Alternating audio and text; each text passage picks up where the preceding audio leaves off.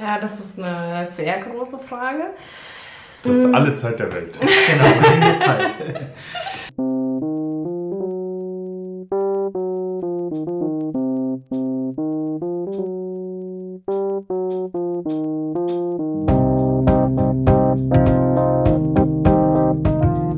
Liebe Zuhörerinnen und Zuhörer, herzlich willkommen zu einer neuen Folge Keine Experimente, dem Politik-Podcast für alle und keinen.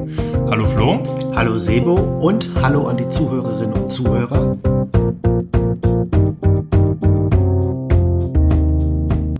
Wir wollen bessere Standards für Schutzsuchende in den Asylverfahren und bei der Integration in den EU-Staaten. Wir wollen die illegalen Zurückweisungen und das Leid an den Außengrenzen beenden. Der Asylantrag von Menschen, die in der EU ankommen oder bereits hier sind, muss inhaltlich geprüft werden.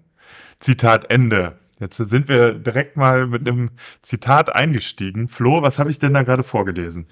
Ja, genau. Dabei handelt es sich nämlich um einen Auszug aus dem Koalitionsvertrag von der SPD, FDP und den Grünen ähm, aus dem Jahr 2021. Und die Frage ist doch, ob man jetzt die Ampelregierung derzeit im Jahr 2023 wirklich an diesen Standards messen kann. Dazu haben wir heute eine Expertin eingeladen. Ja, wir freuen uns sehr, dass du hier bist. Wir haben nämlich Dr. Maria Ulrich hier, eine ähm, Migrationsexpertin. Äh, aber stell dich doch gerne unseren Gästen mal selbst vor. Ja, tatsächlich Dr. Ds formell, äh, bis die Arbeit veröffentlicht ist. Ja, vielen herzlichen Dank für die Einladung, Flu und Sebastian. Genau, mein Name ist Maria Ulrich. Ich interessiere mich, interessiere mich seit mehreren Jahren für Fragen von Migration, Flucht, Grenzen und Bürgerschaft. Und ähm, genau bin aktuell an der Uni Bonn tätig am Forum Internationale Wissenschaft und fokussiere mich im Moment tatsächlich auf die zivile Seenotrettung im Mittelmeer, beobachte gleichzeitig auch schon seit längerem die Situation an den europäischen Außengrenzen und freue mich heute auch mit Blick auf die aktuellen politischen Entwicklungen dazu mit euch ins Gespräch zu kommen. Ja, sehr ja, gerne. Vielen Dank. Also. Ja, danke, dass du hier bist. Ähm, genau, auf diese aktuellen ähm, Entwicklungen gehen wir, denke ich, im weiteren Verlauf des Gesprächs noch mehr ein. Wir haben gerade das Zitat vorgelesen, auf das wir später nochmal zurückkommen wollen. Aber ich denke, es ist vielleicht sinnvoll, dass wir, bevor wir jetzt ähm, da genauer drauf eingehen, mal den Rahmen so ein bisschen fassen. Ne? Also, dass wir bestimmte Begriffe erstmal definieren. Und da ähm, würde ich dir jetzt bitten, was mal die Unterschiede zu erklären ähm, zwischen den Begriffen Migrant, Flüchtling oder Geflüchteter und Asylant, weil das sind ja unterschiedliche Begriffe, die meiner Meinung nach auch immer als Synonym verwendet werden, aber halt ähm, eine ganz andere Bedeutung teilweise haben. Könntest du da mal kurz was zu sagen? Ja, gerne. Ich glaube, es ist auch ganz gut, dass man jeweils einordnen kann, wovon man eigentlich spricht. Und ich werde ja wahrscheinlich heute, wo wir uns unter anderem auf die Reform des gemeinsamen europäischen Asylsystems beschränken, äh, fokussieren wollen, viel von Geflüchteten sprechen und dann sollen die ZuhörerInnen auch wissen, was ich damit meine. Ähm, genau, es gibt natürlich auch den Begriff des Flüchtlings. Äh, der zurückgeht letztendlich auf die Genfer Flüchtlingskonvention, ähm, die einen internationalen Schutzstandard für eben Personen, die sich zur Flucht gezwungen sehen, beinhaltet und ist dementsprechend auch ein sehr spezifischer Rechtsbegriff, mit dem auch spezifische Rechte einhergehen. Ähm, Genau, also grundlegend ist da, wie gesagt, die Genfer Flüchtlingskonvention von 51 und das Erweiterungsprotokoll von 67, also hängt sozusagen unmittelbar mit den Folgen des, ähm, der Fluchtbewegung des Zweiten Weltkriegs auch politisch zusammen, wurde dann noch ein bisschen erweitert, ist eben bis heute eine ganz zentrale internationale Rechtsgrundlage aber gleichzeitig auch eine spezifische Rechtsgrundlage. Und es werden aber gleichzeitig eben viel mehr Personen auch wird Schutz zuerkannt. In Europa ist es eben und auch in Deutschland neben diesem Flüchtlingsstatus gibt es auch ähm, nach dem Grundgesetz das Asyl. Es gibt ähm, auch ähm, den, den subsidiären Schutz und das sogenannte Abschiebeverbot nach dem Asyl- und Aufenthaltsgesetz. Und auch das sind eben Formen des Schutz. Und um da sagen, sich, mich so ein bisschen abzugrenzen von diesem eher engeren rechtlichen Begriff des Flüchtlings, würde ich von Geflüchteten sprechen, eben um mich auf Personen zu fokussieren, die über internationale Grenzen fliehen und eine Art von Schutz ersuchen. Das heißt, genau, das heißt jetzt noch nicht unbedingt, dass in, mit dem Blick auf das Thema, das wir heute besprechen, ähm, auch binnen Geflüchtete gemeint sind. Aber also nur das vielleicht noch jetzt als Kontext, dass okay. auch das eine Gruppe wäre, die man dann noch in, in Betracht ziehen könnte. Also Binnengeflüchtete bedeutet einfach Menschen, die innerhalb eines Landes äh, von einem Punkt zu einem anderen geflüchtet sind, beispielsweise weil irgendeine Flutkatastrophe irgendwas zerstört hat oder vielleicht auch aus politischen Gründen. Oder genau. auch auf EU-Ebene wird das auch gelten? Also wenn das jetzt ein gemeinsamer institutioneller Rahmen ist wie die EU, äh, eher weniger, weil Asylverfahren ähm, immer noch Ländersache okay. sind. Da kann ich gleich noch mal näher okay, ja. äh, es, man sieht schon jetzt, ne? ich habe schon vorweggegriffen, äh, was. Ja. Es, es, es beginnt mit einer vermeintlich harmlosen Frage und ich habe schon sehr weit ausgeholt, weil ja. es tatsächlich mhm. auch immer wieder Missverständnisse gibt natürlich über die Begrifflichkeiten mhm. und auch Diskussionen innerhalb der Wissenschaft, innerhalb von NGOs, mit welchen Begrifflichkeiten man denn arbeiten sollte. Um vielleicht noch jetzt den Begriff des Migranten, der Migrantin Menschen aufzugreifen. Ich hatte tatsächlich auch noch mal in EU-Dokumenten ist mir jetzt auch noch mal aufgefallen, dass da eben der Flüchtling, sage ich jetzt mal, von dem Migranten abgegrenzt wird und, und, unter dem Migranten, der Migrantin wird, werden Personen verstanden, die eben nicht gezwungen sind zur Flucht, äh, sondern die sagen eine Verbesserung ihrer wirtschaftlichen Situation erwirken wollen. Faktisch ist es natürlich so, dass all diese Versuche der Kategorisierung nicht immer nah an den Menschen sind und unterschiedliche Fluchtgründe miteinander verschwimmen. Und in der Wissenschaft gibt es eher eine Tendenz zu sagen, also alles Mögliche sind Migrationsbewegungen, wenn internationale Grenzen überschritten werden und dauerhaft woanders ähm, Aufenthalt gesucht wird und es gibt so eine bestimmte Sonderformen. Aber die Frage, wann diese Sonderformen eigentlich rele oder Unterformen, wann die relevant sind, ist eigentlich dann eine analytische Frage. Also ist es jetzt überhaupt relevant, in dem und dem Fall, ähm, sagen auch von Geflüchteten zu sprechen, kommt darauf an, ja, welche, welcher Frage man letztendlich auch nachgehen möchte. Mhm. Das ist sehr interessant, ne? Und das ist ja dann auch immer eine politisch-normative Frage, ne? Weil du jetzt gerade sagtest, Migranten versuchen, ähm, die ihre wirtschaftliche Situation zu verbessern, ist ja erstmal plausibel, aber dann gibt's natürlich auch die, vor allem von, von rechter Seite oder konservativer Seite her, wo dann Wirtschaftsflüchtlinge sozusagen genannt werden. Ne? Mhm. Könnte man dann ja aus anderer Perspektive einfach auch Migranten nennen. Ja, was ich ganz interessant jetzt fand, jetzt wird ja so äh, in dem Diskurs immer gesagt, dass der Begriff Flüchtling ja eigentlich despektierlich und nicht in Ordnung ist. Ja, und das fand ich jetzt interessant, dass es ja eine offizielle äh, Definition jetzt ist nach Genfer Konvention. Also wie würdest du das einordnen? Also, also es gibt ja häufig den Vorwurf, dass man eigentlich Flüchtender sagen soll oder nicht Flüchtling. Ja. Weil es irgendwie eine äh, Verniedlichung darstellt. Aber es ist dann doch offiziell ein richtiger Begriff, so nach dieser Konvention. Ja, jetzt habt also, ihr mir zwei sorry, Fragen hintereinander äh, gestellt.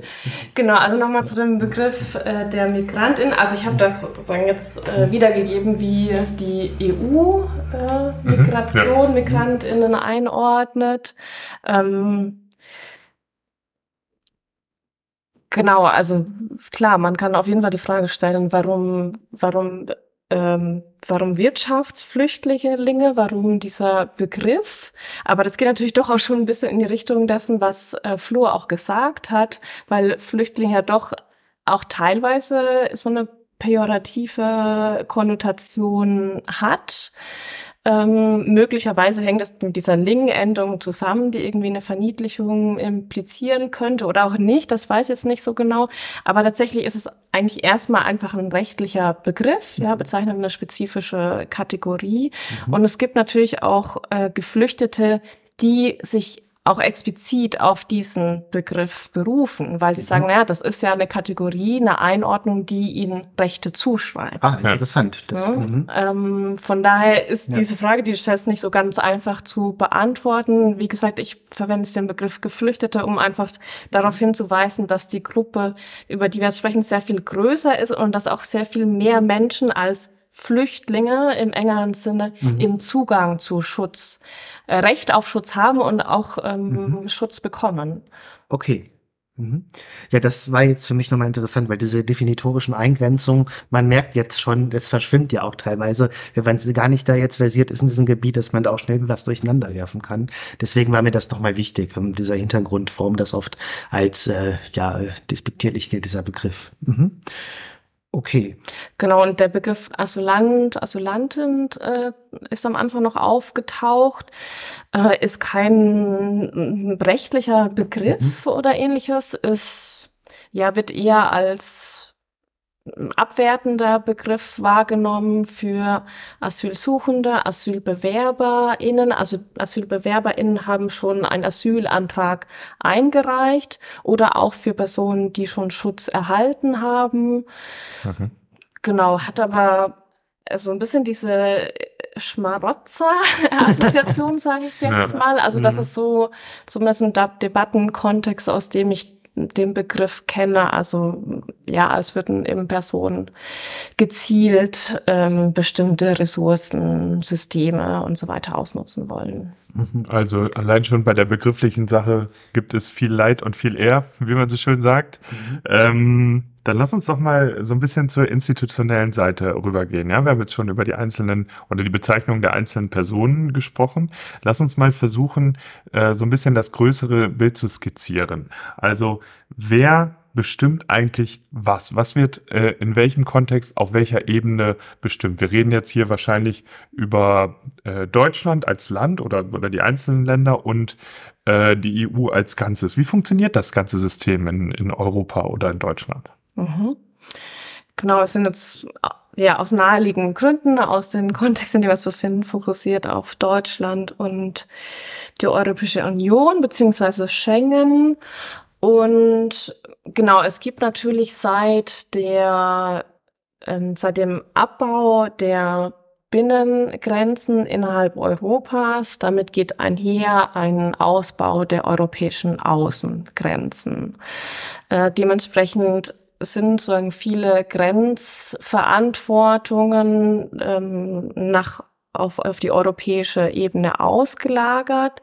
Gleichzeitig finden Asylverfahren immer noch nationalstaatlich in der Regel statt. Also das heißt, den Claim, den ein, eine asylsuchende Person vorbringt, um eben einen Schutz zu erhalten, das macht sie gegenüber einem Nationalstaat.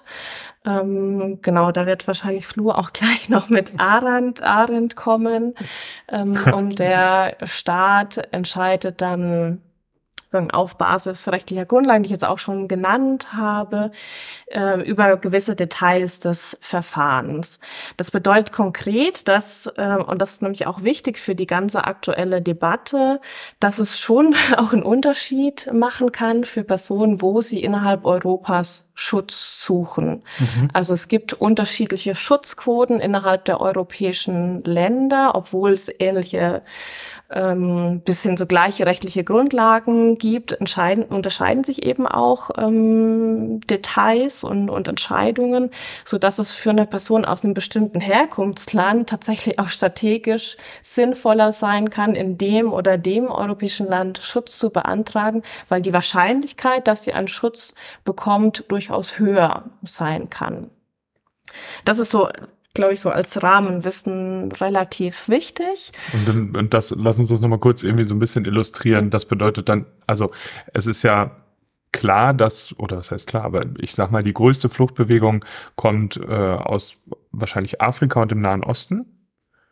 ähm, oder genau, bewegt sich auch innerhalb dieser, dieser Kontinente oder Teilkontinente und ähm, versucht natürlich nach zu Europa zu kommen. Ne? Du hast eben schon gesagt, du arbeitest zur zivilen Seenotrettung. Wir hören jeden Tag in den Nachrichten, x Flüchtlinge sind auf Booten ertrunken oder wurden gerettet, wobei leider muss man dazu sagen, äh, die Meldungen über ertrunkene Flüchtlinge sich häufen, mein, meiner Erfahrung nach.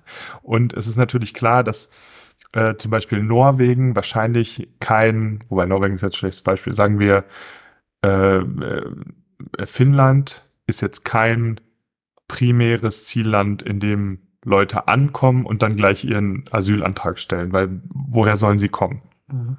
Richtig? Ja, also auch da kurze, längere Antwort. Ähm, genau, ähm, in, es, es kommen auch dort möglicherweise Personen an oder auch an Nicht-Küstenstaaten, die dann per Flugzeug möglicherweise einreisen mit Visum, aber dann sagen ein Asyl auch beantragen. Aber das ist natürlich nicht der häufigere Fall, weil es braucht ja unglaubliche Ressourcen, um überhaupt ein Visum bekommen zu können, wenn man aus bestimmten Ländern kommt. Und alle anderen Personen, und das ist eigentlich das, was das Asylsystem kennzeichnet, müssen erst Territorium erreichen. Ja, ja also es gibt ja immer diese, man hört immer wieder diese äh, Bezeichnung, dass es, also diese diesen Fokus auf illegale Migration, also Fluchtmigration wird als illegale Migration geframed. Was auch so stimmt, also es sind diese Grenzübertritte sind illegal, aber eigentlich ist diese Illegalität irrelevant, weil sobald Personen ein Asyl beantragen, haben sie auch ein Recht, die Grenzen zu übertreten.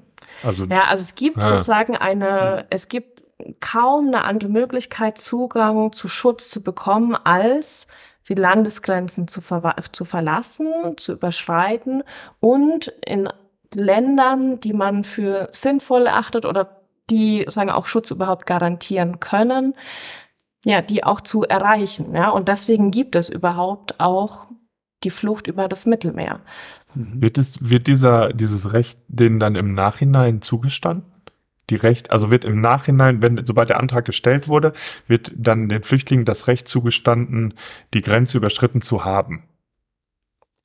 Ja, ich glaube, in, den, äh, in den meisten Fällen wird, wenn man sagen, erstmal als, ähm, als illegal registriert worden wird, wird das dann fallen gelassen, ah, okay. sozusagen.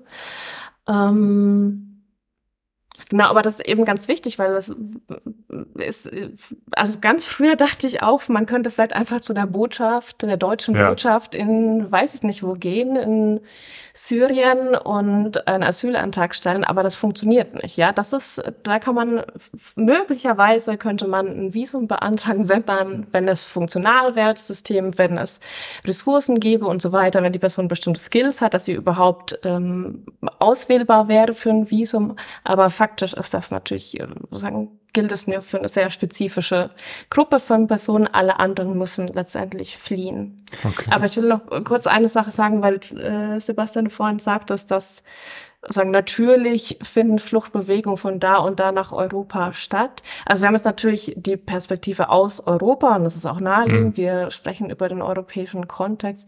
Aber einfach nur zur Einordnung. Es ist nicht so, dass die globalen, also alle Geflüchteten global von, vom globalen Süden in den globalen Norden oder nach Europa fliehen, sondern die meisten Geflüchteten bleiben immer noch in Nachbarländern von Konfliktregionen. Ja, und das ist mhm. okay. einfach wichtig, mhm. denke ich, anzuerkennen und auch in Kontext zu setzen, dass Länder wie Libanon ähm, einfach sehr, sehr, sehr viele Geflüchtete aufnehmen und verhältnismäßig auch sehr viel mehr als Europa.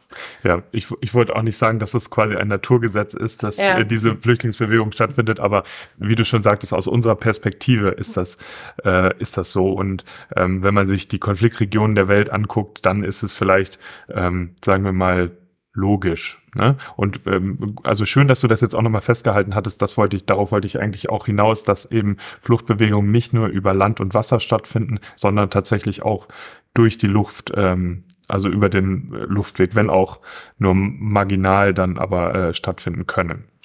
Genau, wie gesagt, ja. nur marginal, weil die Transportunternehmen auch verantwortlich gemacht ja. werden, wenn sie Personen äh, illegalerweise, also ohne Visum mitnehmen. Ja. Ja, genau. Also ich wollte das auch nochmal ergänzen. Das zeigt natürlich auch, mit welchen Risiken wenn Flucht nochmal ganz konkret verbunden ist. Ne? Also wenn das dann erst anerkannt wird, wenn man die äh, entsprechende Grenze überschritten hat. Ja, also dass man sich das ja. auch nochmal vergegenwärtigt. Das ist wunderbar, dass du es doch mal gesagt genau. hast. Deswegen, nur kleine Ergänzung, sprechen auch manche Personen oder auch gerade in, in der Wissenschaft von irregular, irregulärer Migration, hm. nicht illegaler Migration. Ja. Also um das ah, okay. vielleicht auch nochmal einordnen. Interessant. Ja. Okay. Ähm, ja, dann würde ich zurückkommen. Wir waren eigentlich äh, gerade bei der Frage, ne, das wird jetzt, glaube ich, häufiger mal so passieren, dass wir etwas abweichen ähm, von der also, ursprünglichen Frage. Vorzugehen. Genau, aber das Thema ist natürlich auch total komplex genau. und ähm, wenn dann Fragen aufkommen, auch Verständnisfragen an gewissen Stellen, dann finde ich das legitim, dass wir die an der Stelle dann auch stellen. Ne? Ähm, also wir waren gerade dabei zu skizzieren, wie jetzt eigentlich dieses Asylsystem genau funktioniert. Mhm. Ja, und ich glaube, da ist es jetzt wichtig, dass wir äh, von einer bestimmten Stadt in Irland sprechen. ja, gut vorbereitet. Ich denke, du meinst Dublin. ja, genau. Das sogenannte Dublin-Abkommen. Vielleicht kannst du dazu mal mhm. ein bisschen was erzählen. Genau, also mit Blick darauf, dass ähm, sagen, Grenzpolitik eben stark ausgelagert äh, wurde äh, an die europäischen Außengrenzen, hat sich gleichzeitig die Frage gestellt, äh, welche Staaten innerhalb Europas dann eigentlich zuständig werden, wenn Geflüchtete, die ja dann doch ähm, eben zu großen Teilen über die Außengrenzen kommen, äh, wer dann jeweils welche Mitgliedstaaten für die Geflüchteten zuständig sind. Und Genau, daraus hat sich eben dieses Dublin-System entwickelt. Das gibt es seit 1997, wurde auch zweimal reformiert. Und das versucht eben diese Zuständigkeit zu klären. Das geht auch einher mit einem Registrierungssystem, das ist Eurodac genannt. Also die Idee ist, dass Geflüchtete, sobald sie die Außengrenzen überschreiten, registriert werden, dass man dadurch weiß, welches war das Ersteinreiseland innerhalb Europas und dadurch weiß, und das ist jetzt wichtig, welches Land zuständig ist und das wäre nämlich das Ersteinreiseland. Also das Dublin-System sagt, dieser, derjenige europäische Nationalstaat ist zuständig für das Asylverfahren, für den, für die asylsuchende Person, ähm, die letztendlich verantwortlich ist, dass die Person die Außengrenzen überschritten hat. Deswegen wird es auch als, als Verursacherprinzip ähm, ah. bezeichnet. Aber ist doch super, dann ist doch alles geklärt. Dann wissen wir, wer zuständig ist und äh, so leicht ist es ja meistens fertig. ähm, ja, genau. Also an der Ironie, die du jetzt sagen, auch schon äußerst, wird ja schon deutlich, dass sich das erstmal nicht so ganz erschließt, wie das überhaupt funktionieren kann. Also man kann natürlich äh, vielleicht ablesen, dass es Interessen von nicht Küstenstaaten, nicht Außengrenzenstaaten, gibt es ja nicht nur die Küsten, so eine Art von System zu haben. Auf der anderen Seite würde es natürlich heißen, dass in ähm, Staaten wie Deutschland so gut wie gar keine Geflüchteten ankommen würden.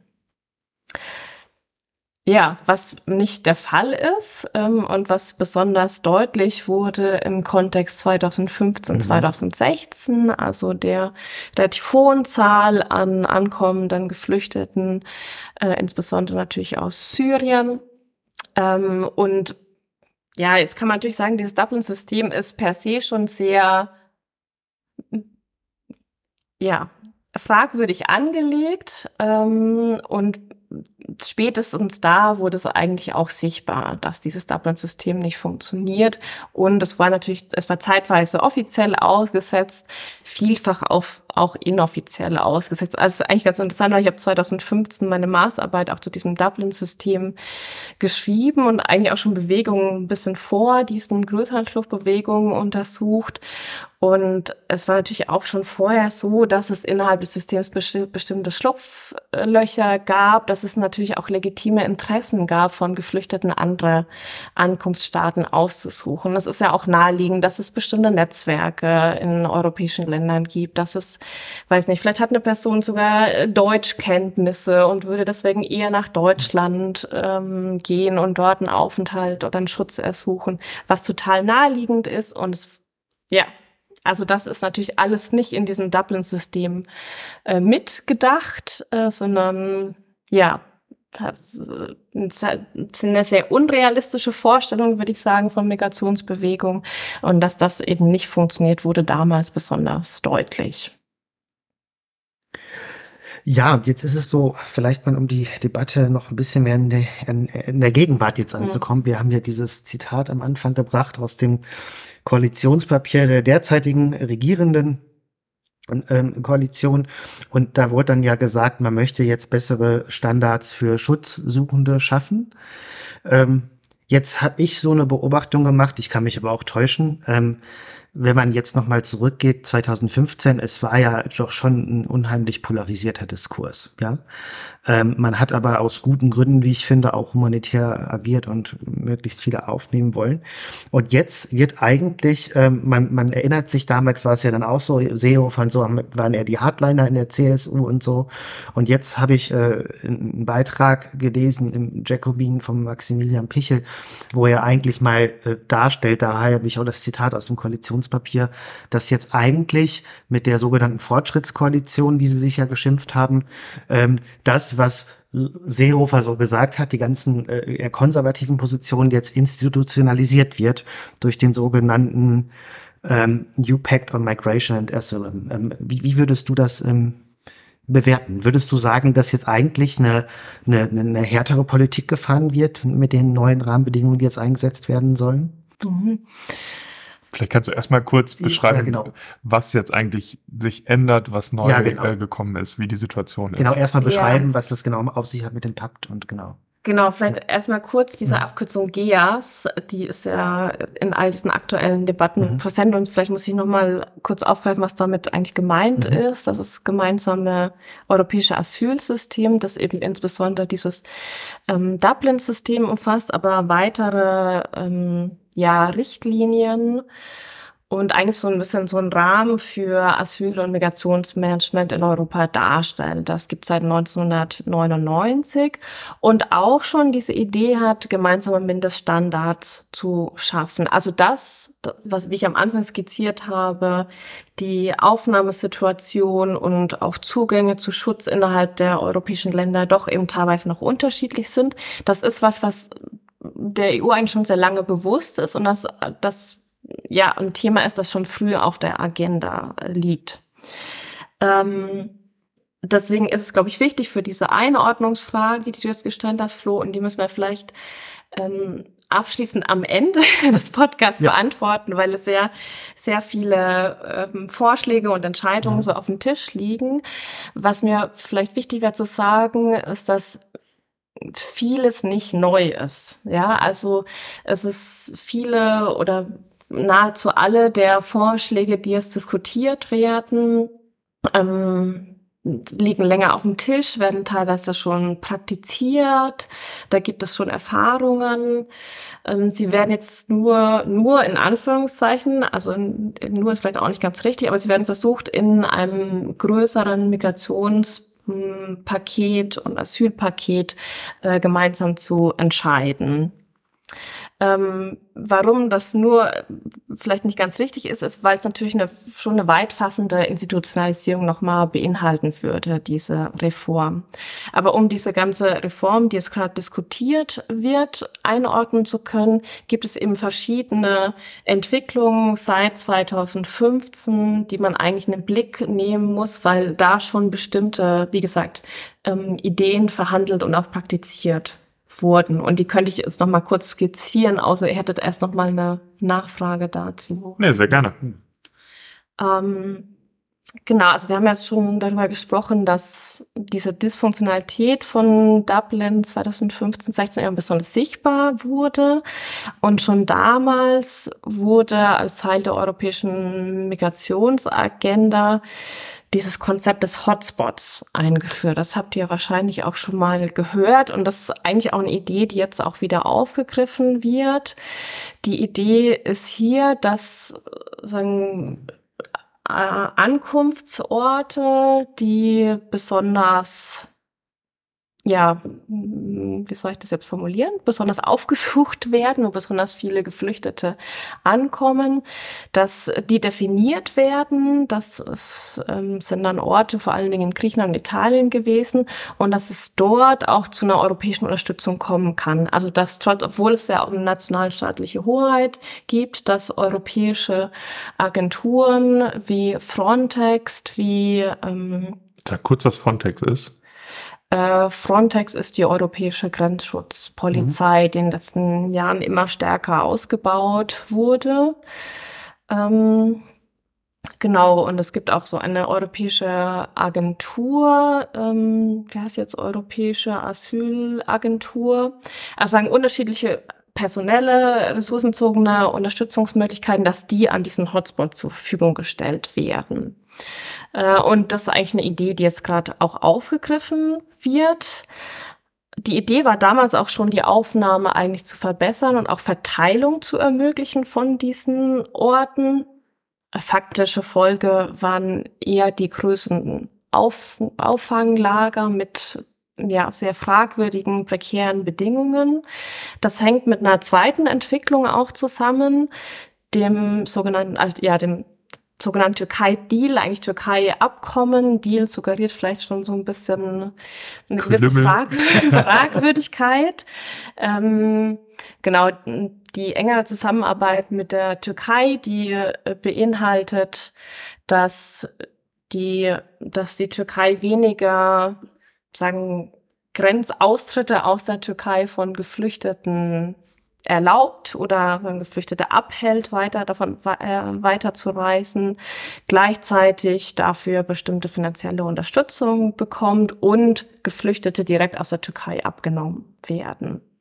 Ähm, das hat eben vor allen Dingen dann äh, auf Lesbos, auf, griechisch, auf den griechischen Inseln zu dieser ähm, Auffanglagersituation geführt, weil man teilweise auch vorhat, diese Geflüchteten, die irregulär eingereist sind, wieder zurückzuführen mhm. und dafür okay. sagen direkt Geflüchtete aus der Türkei aufzunehmen. Mhm. Genau, und auf Basis dieser Erfahrungen wurde 2020 ein Migrations- und Asylpaket der Kommission verabschiedet.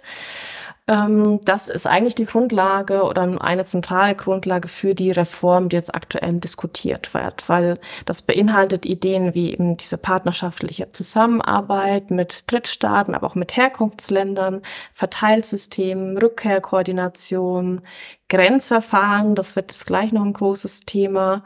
Ähm, genau, und ist eben dementsprechend so eine wichtige Grundlage Genau, und jetzt nur um dies noch kurz abzuschließen, diesen Punkt. Also man sieht, dass eben es viele Schritte gibt, viele Überlegungen, viele Ideen, viele Umsetzungen, die jetzt nochmal versucht werden, zusammenzufassen mhm. und äh, in dieser Reform gemeinsam zu verabschieden. Wie weit das dann passiert, ist nochmal eine weitere Frage, aber das ist so der, der Ausgangspunkt, der uns zu dieser Reformfrage überhaupt führt ich, ich musste gerade drüber nachdenken über diesen Begriff Hotspot. Mhm. Das ist ja witzig, weil den kennen wir aus der Corona-Krise. Der ist jetzt mit, mit ja. äh, Flüchtlingen assoziiert und ich glaube sogar beim bei ähm, beim Klimawandel, wenn es so wenn so wirklich so mhm. starke Hitzeentwicklung an bestimmten Orten geht, dann, dann spricht man auch von einem Hotspot.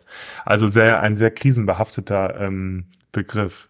Ja, okay, aber aber danke, dass du das ähm, mhm so wunderbar strukturiert äh, zusammengefasst hast.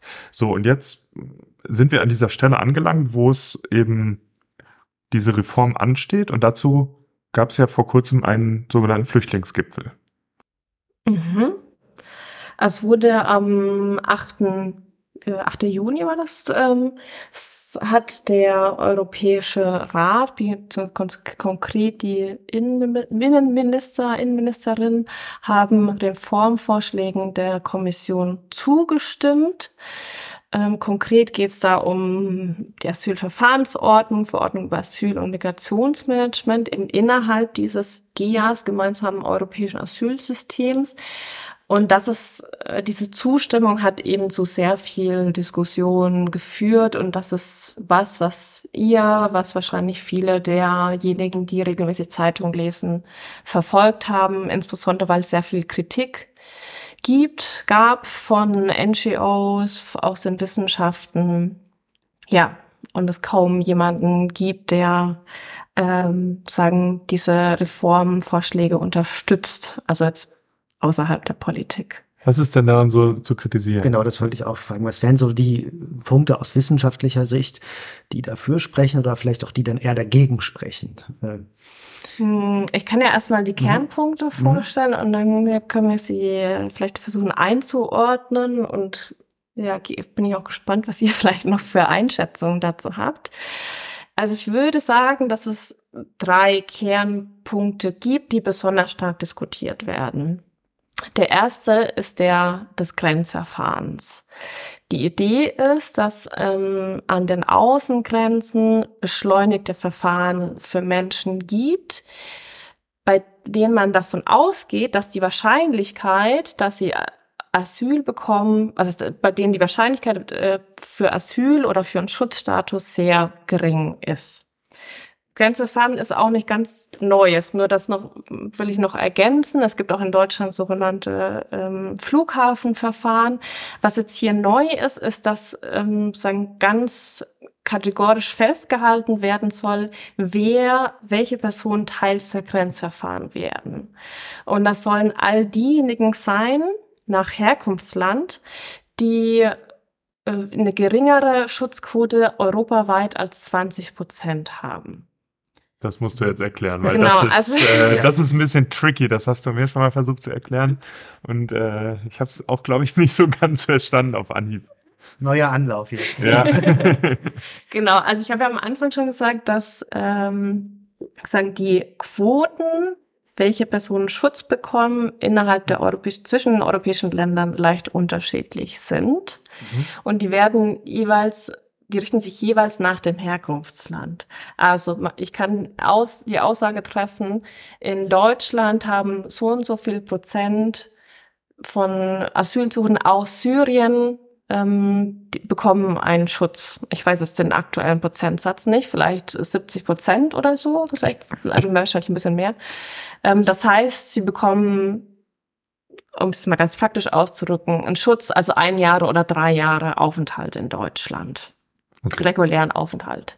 Ja, und ähm, genau, das heißt, es ist deutlich über 20 Prozent. Aber es gibt auch Personen ähm, aus Herkunftsländern, bei denen der Schutzstatus dann geringer wäre. Und hier geht man jetzt davon aus, dass all diese Personen, die europaweit, also wenn man diese, diese unterschiedlichen Schutzstatus innerhalb der europäischen Länder zusammenrechnet, äh, die in weniger als 20 Prozent der Fälle einen Schutzstatus zuerkannt bekommen, ja, dass die sich eignen für ein Schnellverfahren, weil die Wahrscheinlichkeit, dass sie einen Schutzstatus bekommen, ist eben bei unter 20 Prozent. Und, und diese ähm, Wahrscheinlichkeit spiegelt dann einfach die Einschätzung der hiesigen Politik über die Situation im, im anderen Land wieder. Nee, nee, das basiert auf den Entscheidungen von Asylverfahren. Okay, also ich okay. kann ja berechnen, im letzten Jahr 2022 haben Asylsuchende aus Syrien in 70 Prozent der Fällen einen Schutzstatus bekommen. Okay. Ja, also die basieren sozusagen immer auf der unmittelbaren Vergangenheit. Das ist ja natürlich problematisch, weil dann auf diese Art und Weise auf äh, verschiedene aktuelle, vielleicht sich schnell entfaltende Krisen gar nicht gut reagiert werden kann, oder? Das ist interessant, dass ich ganz kurz mal einhaken darf, jetzt frech, äh, weil ich habe das dann auch gelesen, irgendwie Libyen, aber auch Russland zum Beispiel sind jetzt unter diesen Ländern, wo es dann unter die 20 Prozent liegt. Äh, wo ich mich da natürlich auch frage, jetzt, was du ja sagst, es wird den Punkt bestätigen, aktuelle Krisen, so, man wird zum Beispiel in Russland sicher jetzt auch viele haben, die fliehen wollen von der Mobilisierung und so weiter, wo dann ja denen auch gar nicht die Möglichkeit dann jetzt auch geboten wird oder auch dann eben in afrikanischen Ländern manchen. Ähm, was ja dann für mich als naiven Außenbeobachter schon die Frage aufwirft, warum wird denn diesen Leuten, die auch vor solchen Sachen fliehen, dann weniger dann Schutz gewährt? Hm. Das heißt nicht, dass ihnen kein Schutz gewährt wird. Okay. Nur das, also, nur, aber auch wieder in Anführungszeichen, dass dieses Verfahren vereinfacht und verkürzt ist. Mhm. Und das ist natürlich jetzt eine große Sorge, dass in einem Verfahren, das besonders schnell stattfindet und bei dem man eigentlich auch schon davon ausgeht, dass die Person mhm. wahrscheinlich keinen Schutzstatus ähm, erhalten, dass da kein ordentliches Asylverfahren möglich ist. Weil eigentlich muss ein Asylverfahren immer ein individuelles Verfahren sein. Das mhm. heißt, man guckt eben nicht auf den Herkunftsstaat, ja, sondern man guckt auf das Individuum und auf die Frage, inwieweit das Individuum nicht verfolgt ist und Zugang zu Schutz haben sollte. Ähm, also es gleicht quasi einer Art Vorverurteilung. Wenn man in das schnelle Verfahren eintritt, dann kann man sich relativ sicher sein, okay, ich bin hiermit quasi schon verurteilt. Also äh, mhm. beziehungsweise das Urteil über meinen Status wurde einigermaßen sicher gefällt. Ja, also die Frage ist, wie schaut das Verfahren dann tatsächlich im Detail aus? Aber natürlich ist es eine berechtigte Sorge, dass es letztendlich eine Art von ähm, Vorurteil auch schon ist. Und ähm, ja, also wie gesagt, berechtigt aufgrund der kurzen Zeit und natürlich auch kürzerer Möglichkeit für die Person, sich Unterstützung möglicherweise hm. zu holen, ist eh auch eine offene Frage noch, inwieweit überhaupt mh, hm, beispielsweise NGOs, die Rechtsberatung machen, Zugang haben werden zu Geflüchteten, die in solchen Schnellverfahren sind. Ähm, Genau, und ein besonderes Problem ist auch, also jetzt haben wir diese 20 Prozent ähm, herausgegriffen, wo man, ja, wo man vielleicht zumindest sagen kann, irgendwie erschließt sich das aus einer gewissen Logik, obgleich es natürlich viele Sorgen mit sich bringt. Es können aber weitere Personen auch in dieses Schnellverfahren aufgenommen werden. Also nach aktuellem Reformvorschlag, nämlich Personen, die keine Papiere mit sich führen, ja, was nicht mhm. selten mhm. der Fall ist. Ähm, und es soll auch einfach einen gewissen Ermessensspielraum der Mitgliedstaaten geben, beispielsweise auch, wenn sie über sogenannte sichere Drittstaaten einreisen. Dazu könnten dann auch Geflüchtete aus Syrien, aus Afghanistan zählen, die über die Türkei eingereist sind. Ja. Ich meine, das mit den Dokumenten ist ja aus der Perspektive klar. Es ist wahrscheinlich auch eine Strategie, die Dokumente gewollt zu verlieren. Das kann ich mir vorstellen, aus bestimmten, wenn man, je nachdem, woher man kommt. Aber ich meine, es gibt ja auch genuin Staatenlose, deren Dokumente dann in verschiedenen Ländern einbehalten wurde. Das hat da, hat man ja als, wo war nochmal diese WM? Diese äh, in Katar? Katar? Katar, genau, danke. Das war ja, das war ja so ein Problem der Arbeiter äh, in Katar, die dann halt aus, äh, weiß ich nicht, Pakistan zum Beispiel kamen und äh, deren Papiere einfach weggenommen wurden. Mhm. So, wenn du dann äh, fliehen möchtest, weil dir, weil du vielleicht die Arbeitsbedingungen nicht erträgst, was ja da durchaus gegeben ist, da sind ja auch, ich weiß es nicht mehr ganz genau, in diesen Jahren, in denen da die Stadien gebaut wurden, 15.000 Leute äh, gestorben an den Arbeitsbedingungen, ähm, dass du dann keine Chance hast, beziehungsweise dass du dann direkt in dieses äh, Schnellverfahren äh, geschickt wirst, ne? nur weil du keine Papiere hast. Also es besteht ja durchaus die Möglichkeit, dass, dass deine Situation es nicht erlaubt, die Papiere mitzuführen. Ja, auf jeden Fall. Also es gibt ganz unterschiedliche Gründe, warum man keine Papiere hat oder Papiere nicht dabei hat. Ähm, also man muss ja auch bedenken, dass viele der Menschen schon einen langen Fluchtweg hinter sich haben.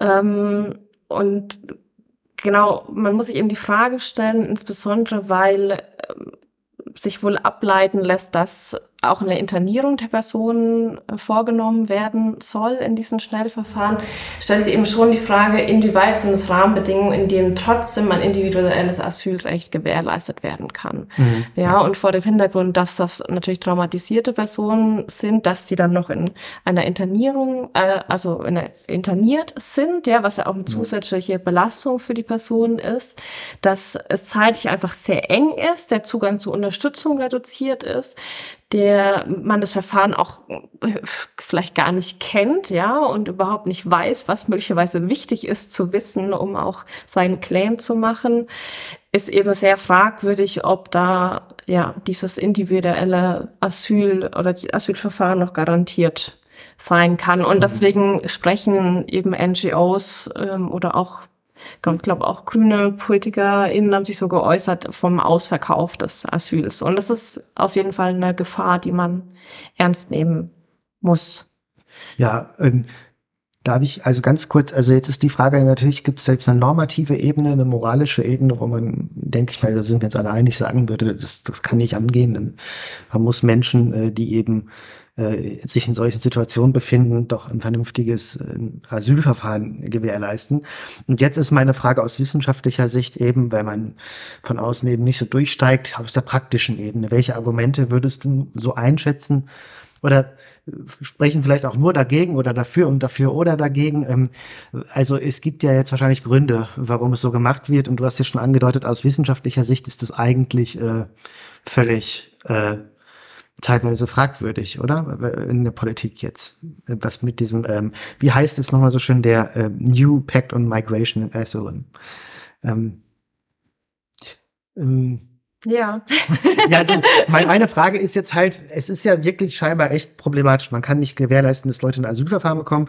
Und warum wird jetzt äh, von der sogenannten Fortschrittskoalition, wie sie es gesagt haben, jetzt so eine Entscheidung äh, dann? Ja, also das, das Anliegen kann natürlich sein oder wird wahrscheinlich sein, eigentlich diese ähm, prekäre Situation in an Außengrenzen zu verringern, indem man eigentlich ein schnelles Verfahren ähm, hat und Personen, die nicht geeignet sind, auch schneller rückführt oder in einen Drittstaat ähm, überführt. Darüber können wir auch gleich nochmal näher sprechen.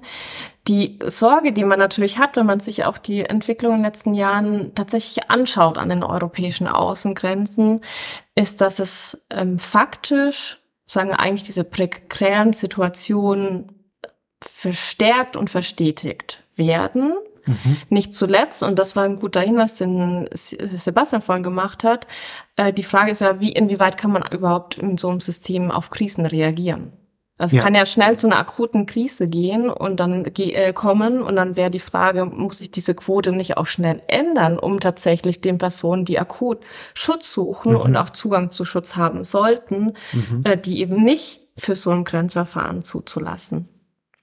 Ähm, aber genau diese, diese, diese Sorge, denke ich, die, die, die Wissenschaft oder gerade diese wie ich jetzt die eher empirisch arbeitenden Wissenschaften hat, ähm, ist einfach, dass diese diese Grenzsituation, diese prekären Situationen, dass die sich total verstetigen. Mhm. Ähm, Pro Asyl hatte ich mal ähm, nachgeschaut, hat sogar argumentiert, dass wenn man sozusagen diese unterschiedlichen Berechnungen für Verfahren zusammenrechnet, es möglicherweise sogar zu einer Inhaftierung von bis zu zwei Jahren an den Außengrenzen kommen kann. Was natürlich ein unglaublicher Zeitraum ist. Ähm, eine Kollegin von mir hatte auch argumentiert, Birgit Glorius im Fluchtforschungsblog, dass einfach die Zahlen, die auch jetzt geplant sind, zur Verfügung zu stellen für diese Grenzverfahren, dass die einfach auch überhaupt nicht realistisch sind. Ja, es sollen anscheinend 30.000 Plätze eingeplant werden für Personen, die über den mediterranen Grenzraum kommen. Und nur mal zum Vergleich, zwischen März und Mai kamen 45.000 Personen. Also da sagen jenseits ähm, sagen dieser Sorge, dass das individuelle äh, Asylrecht ausgehebelt wird, ist einfach auch die Frage der ganz konkreten Umsetzung, inwieweit die realistisch ist und doch nicht einfach viel eher zu, ja, wie gesagt, dieser Verstetigung von prekären Situationen führt. Ne? Und dann ist es natürlich ganz interessant, weil ein, ein Anreiz, wie gesagt, war eigentlich, und zwar, ich sehe es jetzt gerade, hat es Annalena Baerbock auch formuliert, Moria zu verhindern. Also Moria ist dieses große Lager gewesen auf Lesbos äh, für, glaube ich, ungefähr 2000 Personen ausgerichtet. Es hatte dann bis zu 12.000 Personen. Ich war auch damals äh, dort. Es sind halt auch Personen gestorben, es sind erfroren, sind aufgrund von Infrastrukturproblemen, Gesundheitsgründen und so weiter verstorben. Also ist das wirklich ein Vorschlag, der so eine Situation verhindert? Oder ist es nicht doch so, und sorry, dass ich jetzt schon wieder ein bisschen länger rede, aber ich will nee, das gerne, sagen. Sehr gerne. ist es eben nicht doch so, dass auch an so einer, an so einem Abschreckungsprinzip möglicherweise festgehalten wird?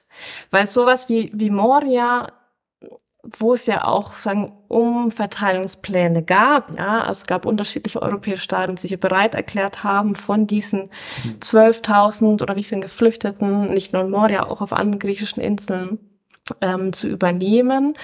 Viel davon wurde nicht umgesetzt und das ja, eigentlich lässt sich so eine Situation nur dadurch erklären, dass man eben sagen muss, ja, ein Stück weit ist diese Abschreckung einfach auch gewollt. Und die Frage wäre jetzt eben, ist das eigentlich faktisch was, ähm, ein Konzept, eine Idee, an, an der jetzt durch diesen Reformverschlag auch festgehalten wird.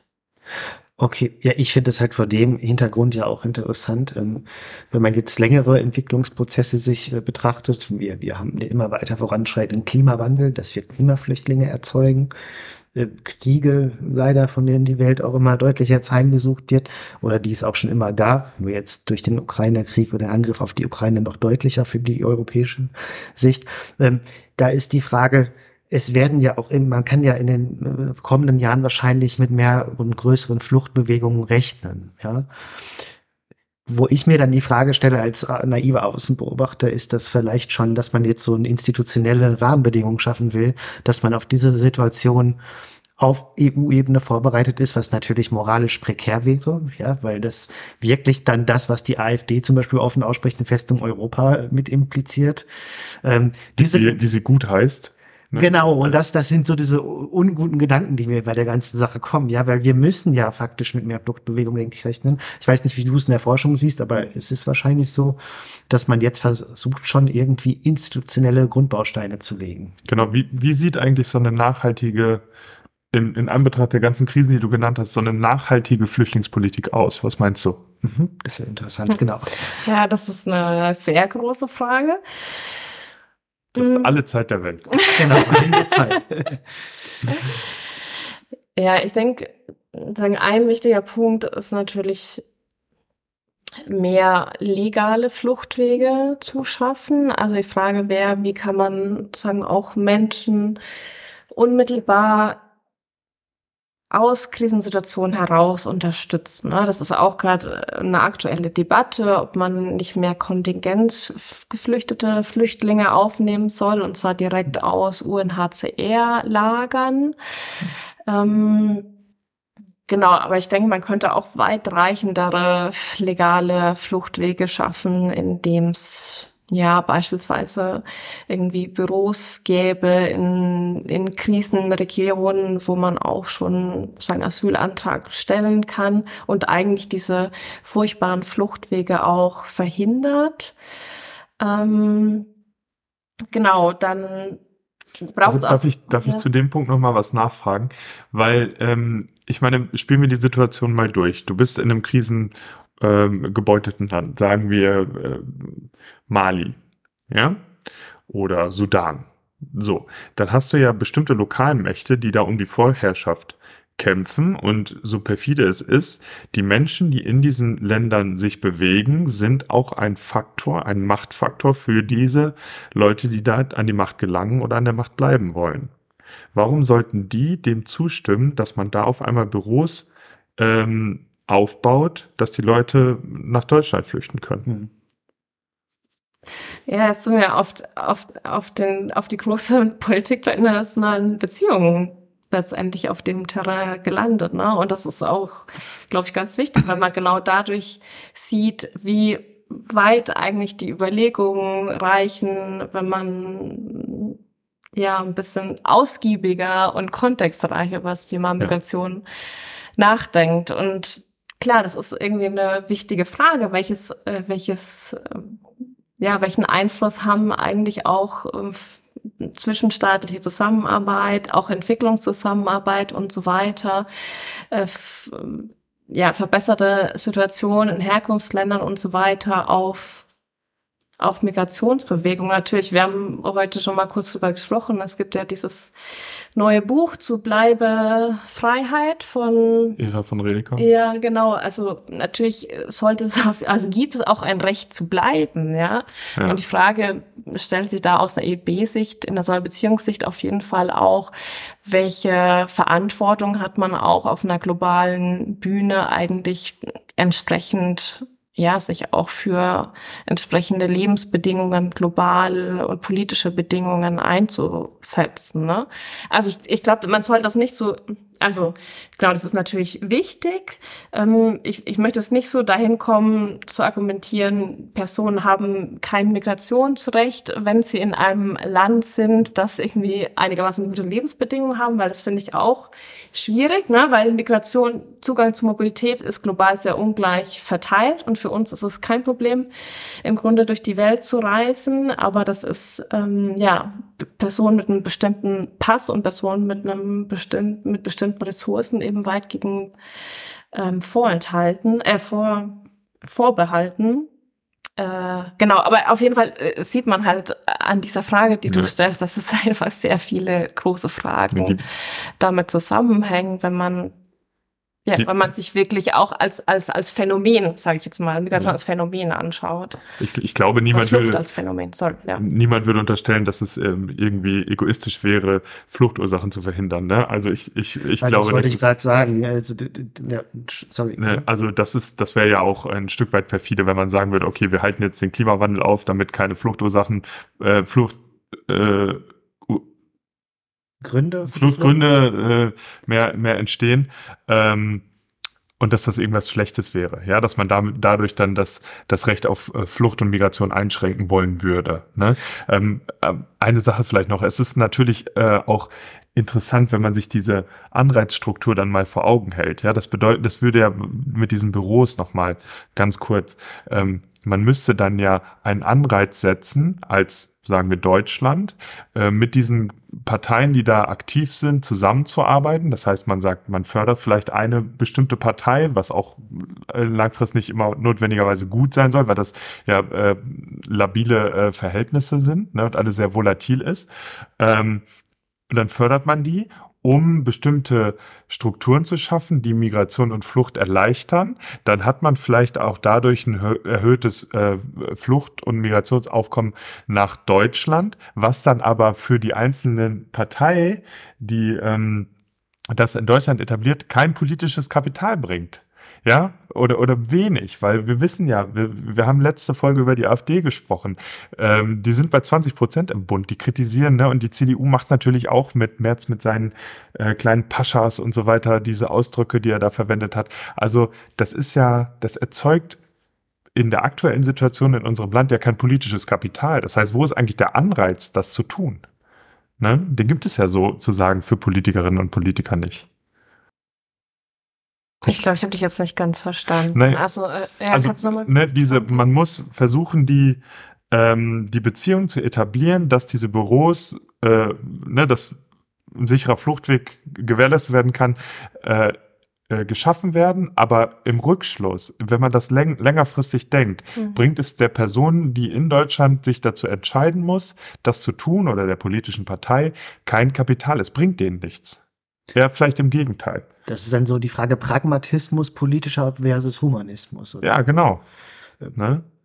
Also ähm, dann, dann, dann wird wahrscheinlich die AfD sagen, ja, ihr habt so viele Flüchtlinge zu uns geholt oder Geflüchtete. Ja, aber das ist dann natürlich, dann geht man denen ja auch auf den Leim. Ne? Ja, natürlich. Aber, ähm, ja, das stimmt. Da, da, also, aber lass uns nicht so, nicht so darauf versteifen jetzt. Also wir, vielleicht machen wir weiter. Hm. Und, äh, ich meine, also ich habe jetzt so das mit diesem Berufs irgendwie so ein plakativ gesagt. Ne? Ich denke, äh, also weil ich dich jetzt so ein bisschen auf die Zusammenarbeit mit sagen konfliktfragilen was weiß ich, diktatorischen Staaten und so äh, fokussiert hast.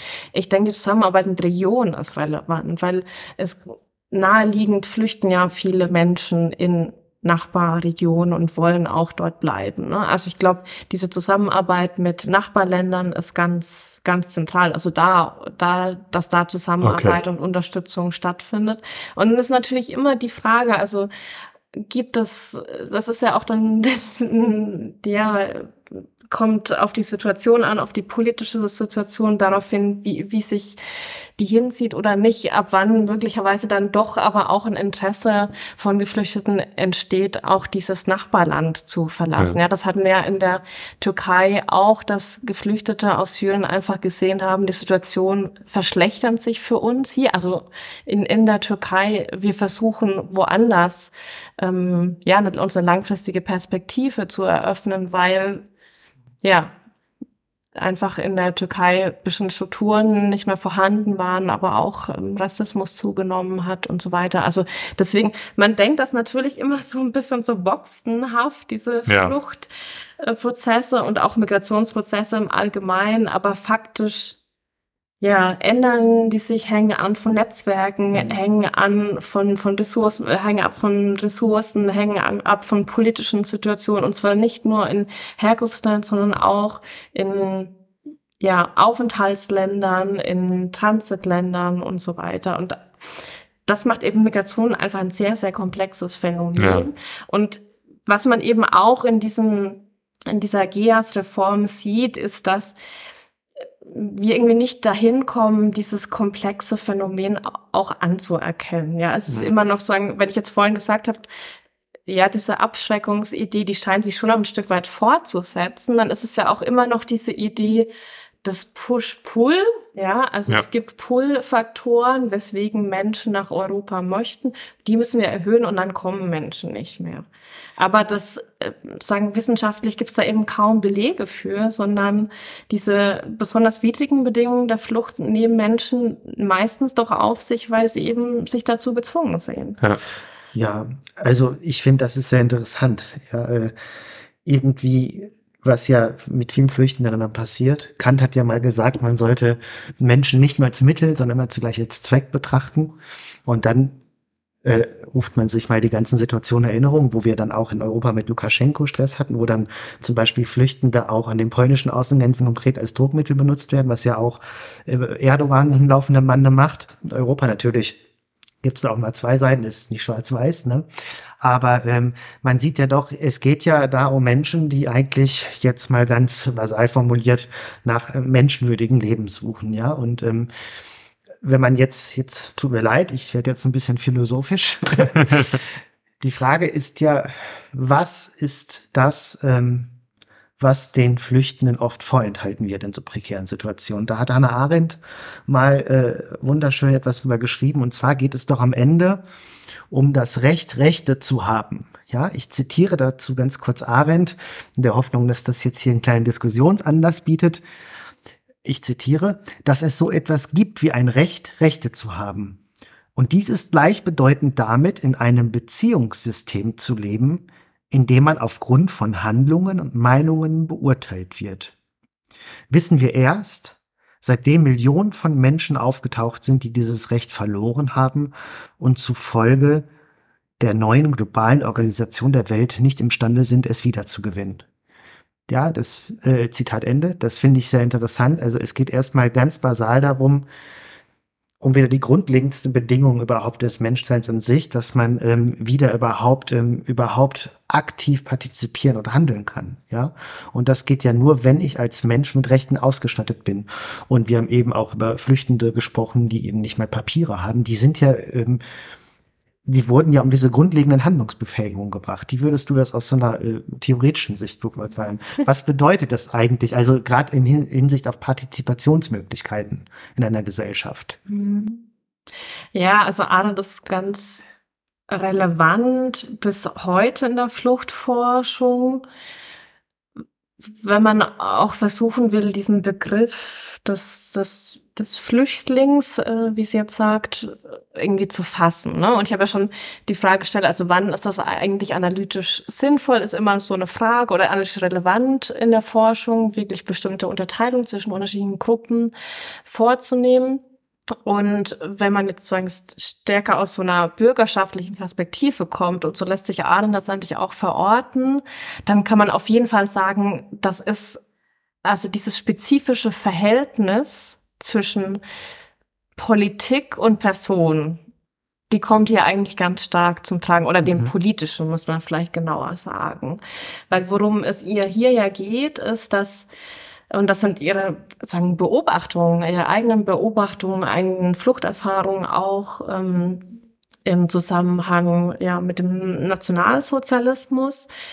Ähm, ist ihre Sorge, dass Menschen, denen eigentlich ihr, ihr, ihr Menschsein abgesprochen wird, überhaupt keinen, so schreibt sie an einer Stelle, neuen Platz in der Welt finden. Mhm. Also es braucht sozusagen erst in einer Welt, die in Nationalstaaten organisiert sind, und so ist unsere Welt organisiert, braucht es erst eine neue, einen neuen Nationalstaat, eine politische Gemeinschaft, mhm. die dir diese politische Subjektivität wieder zuerkannt. Und das ist, mhm. das ist erst die Voraussetzung für alles andere. Mhm. Also erst, wenn diese Anerkennung stattfindet, können wir über Menschenrechte und so weiter sprechen. Mhm. Weil, genau, erst dann ein entsprechender Rahmen da ist, um diese Rechte eben auch umzusetzen. Und ich denke, diese Frage ist auch heute noch, ja, total total zentral. Ne? Also wenn jetzt, um auch ein bisschen stärker in der Region hier zu bleiben, wenn wir über Flucht über äh, Sahara, durch die Sahara-Wüste sprechen, über das Mittelmeer sprechen, dann ist natürlich die Frage, wer sind eigentlich die politischen Gemeinschaften, die diese Menschen als politische Subjekte anerkennen, denen auch bestimmte Rechte zustehen. Und das allergrundlegendste ist natürlich das Recht auf Leben, also überhaupt hm. gerettet zu werden. Ja, das, das Fundamentalste erstmal, um überhaupt diese Rechte wahrzunehmen. Ne? Genau. Was ich da interessant finde, dass ich ganz kurz einhaken darf, Arendt sagt auch an einer anderen Stelle, ähm, wir haben unser Zuhause und dann die Vertrautheit des Alltags verloren und dann aber auch, wir haben unsere Sprache verloren und mit ihr die Natürlichkeit unserer Reaktion. Ja, den Ausdruck unserer Gefühle. Und das finde ich interessant. Da würde ich sagen, ich verstehe da Arends Punkt, aber vielleicht ist es ja nicht mehr der Verlust der Sprache, aber der Mittel, um sich artikulieren zu können. Ja, wenn man keine Papiere hat. Ja oder weiter, ja, da sieht man, dass Freiheit ja immer an ganz viele strukturelle Rahmenbedingungen äh, gebunden ist, dass wir Menschen die Freiheit ausleben können, die im Hintergrund fungieren. Das sieht man bei dem Fluchtbeispiel, denke ich, noch deutlicher, ja. Mhm. Ja, ich denke da tatsächlich immer in so, aus so ein bisschen Bildern von Sichtbarkeit und Unsichtbarkeit. Also mhm. erst sagen, wenn man ähm, eine Bürgerschaft hat, hat man auch eine gewisse Sichtbarkeit und wird möglicherweise dann hat ein Recht auf Rettung oder ein Recht auf dieses und jenes. Aber die Gefahr ist eben, dass man für die politische Welt, die staatlich organisierte politische Welt, unsichtbar wird oder auch mhm. unsichtbar gemacht wird und dann eben dieser Zugang zu Rechten nicht gegeben ist und überhaupt auch gar nicht ausgedrückt werden kann. Und das wird dann, denke ich, auch, oder finde ich auch deutlich, wenn man sich fragt, wo werden überhaupt zum Beispiel Zahlen erhoben? Ja, was, was mhm. wissen wir überhaupt, wie viele Menschen auf der Flucht durch die Subsahara sterben? Wir mhm. wissen wir eigentlich nicht. Ähm, jetzt kann man sagen, bei der Mittelmeersituation ist es vielleicht besser, aber auch da gibt es eine ganz große Dunkelziffer. Und das, ja, das sieht man, glaube ich, schon weit, wie weit eigentlich diese Frage dann auch bürokratisch reicht, äh, dahingehend, wer denn eigentlich auch als politisches Subjekt ähm, anerkannt wird. Mhm. Und was ich an der Stelle auch nochmal ähm, interessant finde, ist, ich, ich meine, das Recht, Recht zu haben, also wem gestehen wir das eigentlich zu? Das ist ja auch häufig in den Situationen, die dann auf uns zukommen, nicht qua Mensch sein. Also wir gestehen nicht allen Menschen gleichermaßen das Recht, Rechte zu haben zu. Ja, das äh, fand ich interessant, weil die, die Diskussion war bei mir an der Schule auch ganz stark, ähm, als diese äh, Fluchtbewegung aus der Ukraine losging. Da hat man ganz schnell den Leuten ganz viele Rechte eingeräumt ne, in Deutschland. Und das war bei anderen äh, Fluchtbewegungen halt eben nicht der Fall. Ne? Ja, da, da gab es auch einige Beiträge, so, die, so eine Art Doppelmoral, dann, dass die Flüchtlinge eben, die dann europäischer aussehen, sind anders behandelt als die anderen, wobei ich da dann auch mal denke, nein, radikaler Universalismus, jeder Mensch gleich. Ähm, genau, das gibt dann halt sozusagen Flüchtlinge und Flüchtlinge plus. Ne? Also die dann äh, unterschiedlich behandelt werden, obwohl die Situation eigentlich eine relativ ähnliche ist.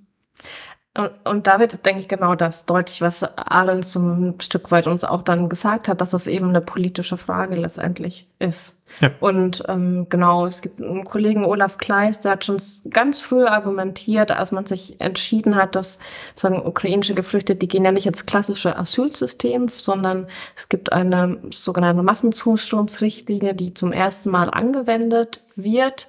Und ich will jetzt nicht sagen, dass das, dass das falsch ist, aber das zeigt natürlich, dass die politischen Interessen ganz stark da reinspielen, wie wir mit Menschen umgehen. Und ich glaube, es gibt unterschiedliche Gründe, warum so oder so mit ukrainischen Geflüchteten äh, umgegangen wird. Das sind auch geopolitische und so weiter.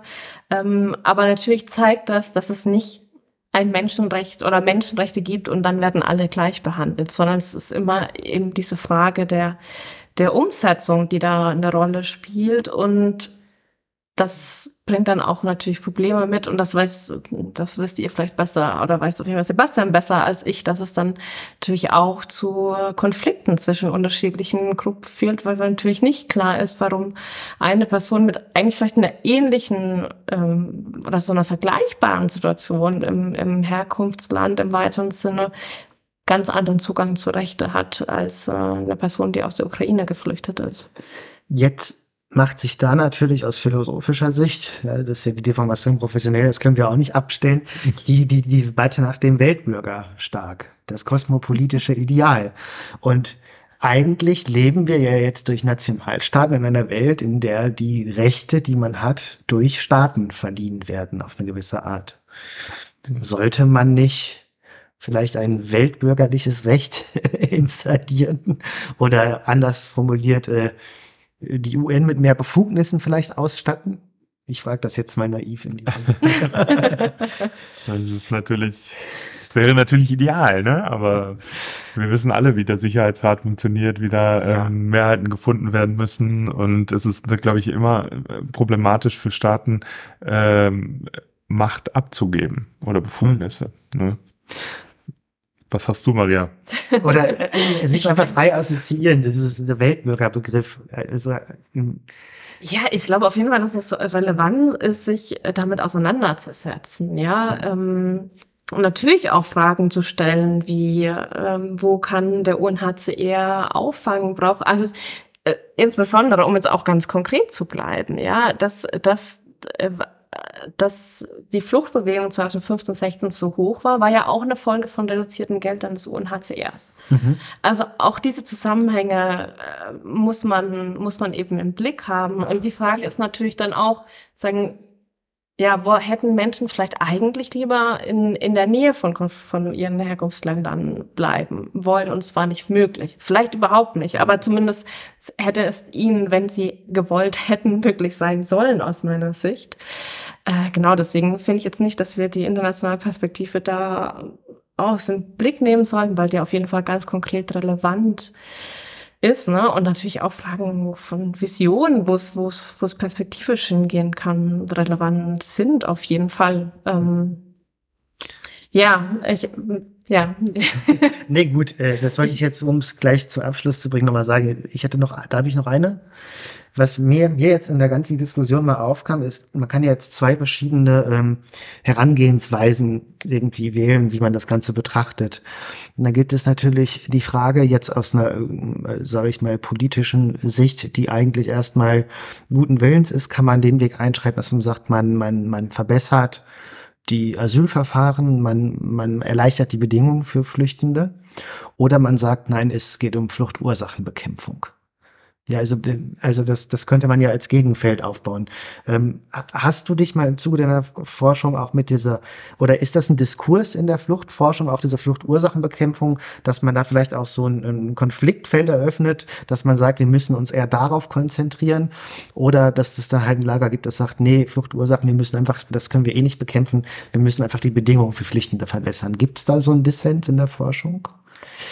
Also so ein Entweder-Oder würde ich da jetzt nicht beobachten, dass es was, was man politisch wahrnimmt. Ähm, in der Forschung und erklärt sie mir jetzt auch nicht, warum das sozusagen gegeneinander abgewegt werden soll, finde ich auch problematisch eigentlich ein Stück weit. Ähm, ich würde vielleicht beobachten, dass das so ein bisschen auch eine disziplinäre Frage ist. Ne? Also die Konfliktforschung oder Fluchtforschung, die näher an der Konfliktforschung ist, schaut sich natürlich näher diese Konflikte an mhm. und fragt dann vielleicht auch im ähm, sagen im, im näher an der politischen Diskurs, wie man was man wie man eigentlich diese Bedingungen da verbessern könnte und die Fluchtforschung vielleicht, vielleicht stärker danach, wie man denn eigentlich den Menschen sagen auch Zugang zu Schutz ähm, ermöglichen kann. Deswegen ja, würde ich das nicht so gegeneinander abwägen. Okay, nee, also das war jetzt auch nicht meine These, das sollte man mhm. gegeneinander abwägen. Meine Frage war halt, ob es da, das hätte mich interessiert, so einen Diskurs gibt, dass es da halt so Lager gibt, die sagen, ähm, man hat dann falschen Fokus oder so, weil es sind ja auch immer Ressourcen, die aufgewendet werden für gewisse Sachen. Ähm, genau, das hätte mich nur interessiert, aber dann äh, wahrscheinlich ist es auch das Beste, wenn man das nicht, wenn man das gleichzeitig macht und nicht eben gegenüberstellt. Genau, und was da auch ein Diskurs ist, der, der sich stärker an dieser Schnittstelle ähm, befindet, ist, wie man sagen auch diese die Expertise, ja, die Geflüchtete mitbringen aus ihrem Herkunftsland, wie man die eigentlich auch dann in sagen, verbesserten Situationen Herkunftsländern ist mhm. was, was ja eher hier in Deutschland in Entwicklungszusammenarbeit stattfinden kann, wie man die auch viel stärker einbinden kann. Und auch hier Migration nicht so stark in Boxen zu denken, sondern eben auch anzuerkennen, dass diese Personen teilweise zeitweise hier sind, sich bestimmte Ressourcen aneignen, wieder zurückkehren, bestimmte Netzwerke aufbauen und so weiter. Also nicht, ja, also dieser Komplexität auch ein bisschen eher gerecht zu werden und eher die Ressourcen, die darin liegen, auch anzuerkennen und auch politisch zu nutzen. Das mhm. ist ja dann äh, interessant, ob ein Staat als Gebilde überhaupt dazu in der Lage ist, so flexibel auf die Umstände einzugehen. Ja. Ne? Oder ob es nicht einfach zu rigide ist, äh, diese, diese Komplexität, die du gerade besprochen hast, äh, anzuerkennen und auch aufzunehmen. Ne? Ja, natürlich. Also Bürokratie arbeitet mit bestimmten Kategorien, das ist gar keine Frage und braucht sie natürlich auch, um irgendwo zu funktionieren. Hm. Ähm, aber ja, wie gesagt, es ist auf jeden Fall komplexer und ich denke, wenn wir diese Komplexität mehr anerkennen, können wir auch das ganze Potenzial, das darin wir, also ich spreche jetzt, sage jetzt so wir, also können auch Staaten das Potenzial eher nutzen und auch anerkennen. Mhm. Okay. Okay. Ja, liebe Zuhörerinnen und Zuhörer, ich glaube, wir haben, du möchtest noch was sagen, Maria. genau, ich habe jetzt, also wir haben uns auf die zentraleren Punkte dieser Reform fokussiert. Wir haben jetzt nicht alles abgedeckt, was jetzt auch nicht schlimm ist, denke ich, weil es schon sehr so kompliziert genug. Ich wollte nur noch mal zum Verständnis vielleicht dazu mhm. sagen, das ist jetzt vom, sagen, diese Reform ist vom Rat ähm, ab, also mit zwei Enthaltungen wurde der zugestimmt, äh, mit zwei Gegenstimmen zugestimmt. Das heißt aber noch nicht, dass das beschlossene Sache ist, sondern jetzt kommt es eben zu den Verhandlungen im Parlament, im Europäischen Parlament, wobei ich eben gesehen habe, dass sich da auch durchaus einige Positionen von der des Rats unterscheiden. Das heißt, was wir jetzt auch diskutiert haben, was da am Ende rauskommt und wann, das ist jetzt auch noch mal ein Stück weit eine andere Frage. Das heißt nicht aus meiner Sicht, dass wir diese Entwicklung, die es da gibt und vor allen Dingen diejenigen, und das sind die meisten aus meiner Sicht, äh, die Sorgen machen, dass wir die ernst nehmen sollten und beobachten sollten. Weil was sich, denke ich, schon abzeichnet daraus, ist, dass es ja so eine gewisse Einigkeit doch eine Einigkeit gibt, sich ein Stück weit stärker abzuschotten. Ne? Also es ist ja Deutschland auch teilweise mit ähm, anderen Positionen in die Verhandlungen gegangen, beispielsweise Kinder von diesen Grenzverfahren der Inhaftierung auszunehmen, was gescheitert ist. Ja. Und das ist, denke ich, eine Entwicklung, die wir auf jeden Fall ernst nehmen sollten und kritisch beobachten sollten. Wir BürgerInnen. Wahnsinn, ne? dass man nicht mehr Kinder. Ja, absolut. Naja. Okay, Okay. aber das war doch ein äh, fantastisches Schlusswort mit Ja. einer ähm, hervorragenden Handlungsempfehlung. Also wir Vielen müssen Dank auch für den Input. Ich muss jetzt erstmal einiges sacken lassen, aber ich habe viel gelernt. Ja, ich hoffe, es war verständlich und nicht zu überfrachten. So, Das ist wunderbar. ziemlich komplex und es ändert sich viel. Genau, im Lichte der Ja. Komplexität, denke ich, haben wir das einigermaßen gut strukturiert äh, versucht darzustellen und das ist uns auch gelungen. Ähm, ja, dann vielen herzlichen Dank, dass du dir die Zeit genommen hast, die Vorbereitungszeit und auch Ja, die Zeit hier mit uns zu sprechen. Und ähm, ja, Es hat Spaß gemacht. es hat äh, Spaß gemacht und war interessant. Und Danke fürs Zuhören an die Zuhörerinnen und Zuhörer. Vielen Dank, danke für die Einladung. Okay, danke, dass du da warst. Dann macht's gut. tschüss. Tschüss. Ciao. Tschüss.